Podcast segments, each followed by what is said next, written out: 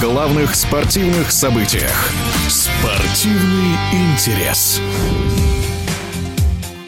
Бывший ассистент клуба из ЮАР Орландо Пайретс Фадлу Давидс назначен помощником главного тренера «Локомотива». Именно в Африке он работал вместе с немецким наставником железнодорожников Йозефом Циннбауэром. Общероссийские тренеры были бы оптимальным вариантом для «Локомотива», полагает бывший игрок московского клуба, экс-футболист сборной России Дмитрий Булыкин.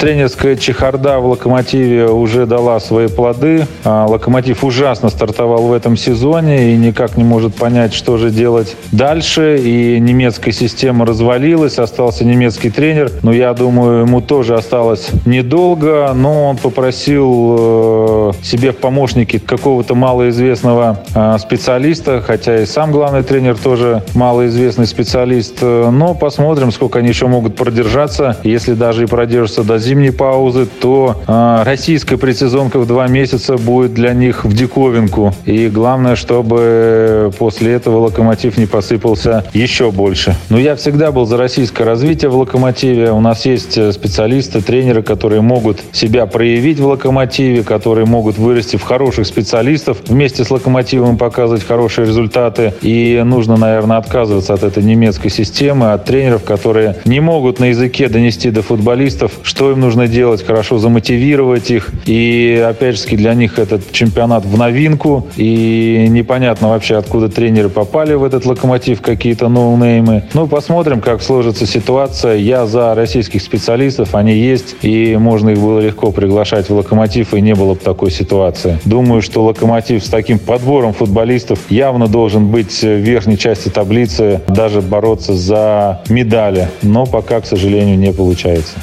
В эфире спортивного радио «Движение» был в прошлом игрок «Локомотива», экс-футболист сборной России Дмитрий Булыкин.